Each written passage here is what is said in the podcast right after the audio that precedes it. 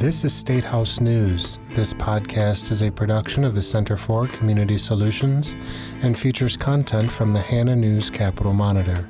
For a complete version of State House News, as well as programs and publications, please visit communitysolutions.com. Thank you for joining us. Today is Thursday, February 26th, 2015, and this is State House News, Issue 8. The Center for Medicare and Medicaid Services, or CMS, have announced a special enrollment period, or SEP, for individuals and families who did not have health coverage in 2014 and are subject to the fee or shared responsibility payment when they file their 2014 taxes in states that use the Federally Facilitated Marketplace, or FFM. This includes Ohio. This special enrollment period, which will run from March 15th to April 30th, will allow those individuals and families who were unaware or didn't understand the implications of this new requirement to enroll in the 2015 health insurance coverage through the FFM. If consumers do not purchase coverage for 2015 during the special enrollment period, they may have to pay a fee when they file their 2015 income taxes. If a consumer enrolls in coverage before the 15th of the month, coverage will be effective on the first day of the following month. According to CMS, this year's tax season is the first time individuals and families will be asked to provide basic information regarding their health care coverage on their tax returns. Individuals who could not afford coverage or met other conditions may be eligible to receive an exemption for 2014. To help consumers who did not have insurance last year to determine if they qualify for an exemption, CMS also launched a health coverage tax exemption tool, which can be found online. CMS said that Americans who do not qualify for an exemption and went without health coverage in 2014 will have to pay a fee $95 per adult or 1% of their income, whichever is greater. When they file their taxes this year, the fee increases to $325 per adult or 2% of income for 2015. Individuals taking advantage of this special enrollment period will still owe a fee for the months they were uninsured and did not receive an exemption in 2014 and 15. This special enrollment period is designed to allow such individuals the opportunity to get covered for the remainder of the year and avoid additional fees for 2015, CMS explained.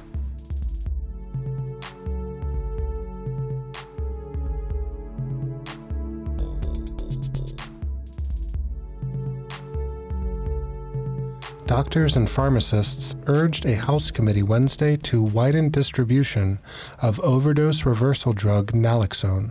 The legislators might not need much convincing, as the GOP majority tagged House Bill 4 as a priority at the outset of this General Assembly.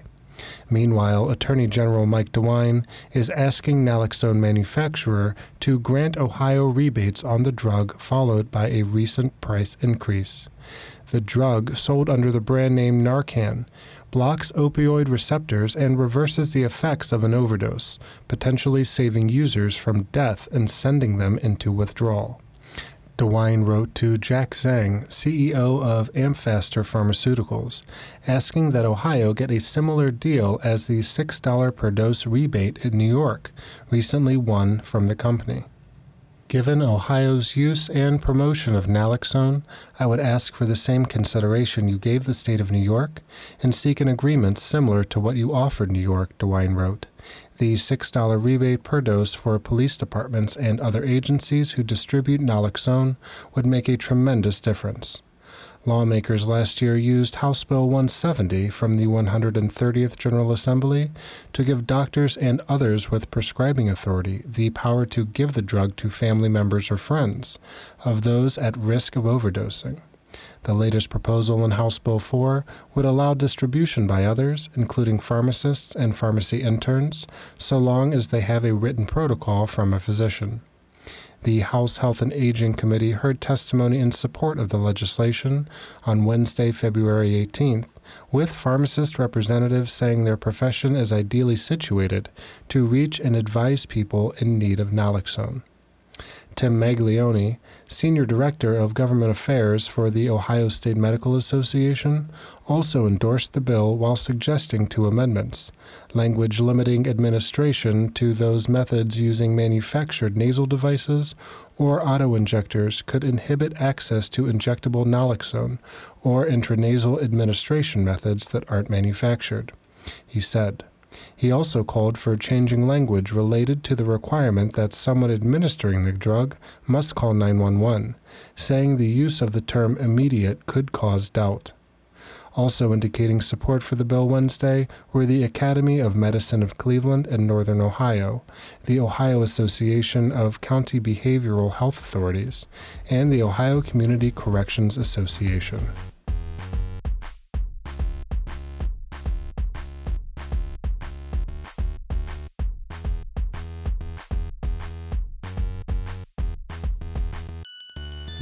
Ohio Department of Medicaid's, or ODM, projected per member per month, or PMPM, expenditures for the Medicaid program for fiscal years 16 and 17 fall within the parameters set out by the Joint Medicaid Oversight Committee, or JMOC.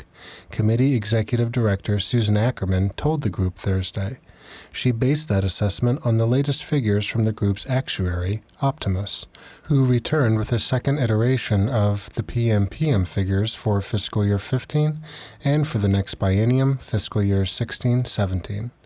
Optumas representatives first appeared before JMOC back in October, when they put the state's PMPM for the current fiscal year, fiscal year 15, at $630, compared with the ODM estimate of $642. Thursday, Optumas Managing Director Steve Schramm pegged their figure for fiscal year 15 at $635, compared to the ODM figure of $628, for a 1.2% difference. These latest figures were based on the availability of substantially more data than they had access to prior to the October report. JMOC member Senator William Coley asked just how much money that 1.2% difference translates to, with Schramm telling him it would be $200 million to $250 million. For the upcoming biennium, Optumas projects a lower bound PMPM of $648 and an upper bound PMPM of $654 for fiscal year 16, representing growth rates of 2.1% and 3.0%. For fiscal year 17, the lower bound PMPM was pegged at $664 and the upper bound PMPM at $678 for growth rates of 2.4% and 3.6%. ODM's estimated PMPM for fiscal year 16 is $636 for a 1.4% growth rate, and for fiscal year 17 it is $665 for a 4.5% growth rate. Averaged, the ODM estimated PMPM is 2.9%, below the JMOC rate of 3.1%. Ackerman pointed out to the committee that the fiscal year 17 PMPM does not fall below the JMOC target, but that, by her reading of the JMOC law, it is proper to look at the average of the two years. However, Schramm did tell JMOC Vice Chair Senator Dave Burke that the 4.5% growth is not sustainable, saying that figure needs further analysis to identify the drivers for the projected increase. He said that it is possible the increase is driven by one time expenditures meant to reduce costs in the future, but if it is seen to be ongoing, it would have significant upward impact. Prior to hearing from Optumas, the committee heard from J.B. Silvers of Case Western Reserve University, where he holds a joint appointment to the School of Medicine and Weatherhead School of Management. He offered the committee the following observations on healthcare policy and delivery. The driver for most of our healthcare system problems is its cost and what we need to get for it. He said that healthcare inflation, which had been double the general rate, has dropped substantially, but that the high costs are due to the volume of services provided. As a factor of production, along with labor and capital, healthcare has been a long term blessing and a short term curse.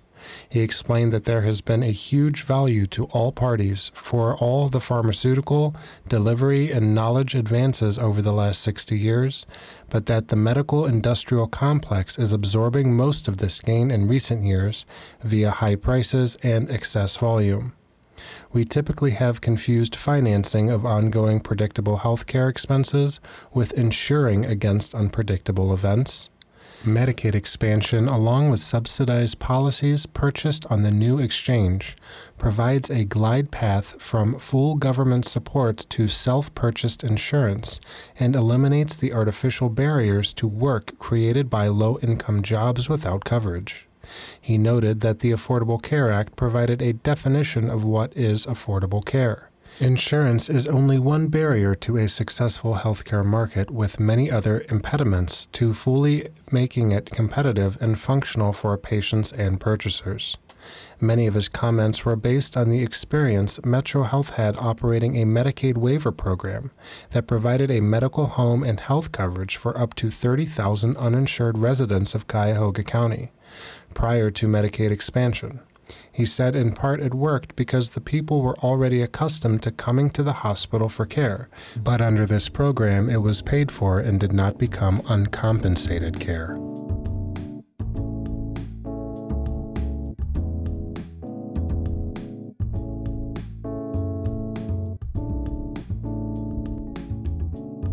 Some happenings from the week of February 16, 2015. Representatives Dorothy Pelanda and Cheryl Grossman introduced House Bill 50, a bill to help youths who age out of the foster care system by, among other proposals, increasing the age at which care ends to 21. Two Democratic House members on Monday announced they will introduce legislation establishing a state run health care exchange allowed under the Federal Affordable Care Act.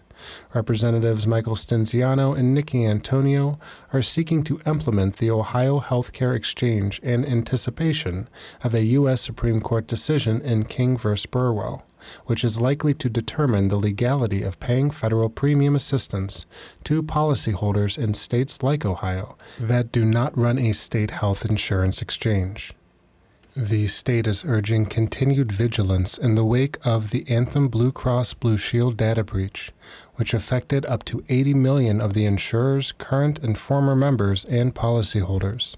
Lieutenant Governor Mary Taylor has issued a new consumer alert to update Ohioans on the cyber attack on sensitive personal information, including names, health identification numbers, dates of birth, social security numbers, addresses, telephone numbers, email addresses, employment information, and reported income and lethal injection secrecy laws in House Bill 663 from the 130th General Assembly are safe for now, says U.S. District Judge Gregory Frost, who this week rejected death row inmates' free speech claims and standing to sue, but appeared to leave the door open to a possible legal challenge around the substantial harm of drugs whose quality of manufacture cannot be determined by the courts.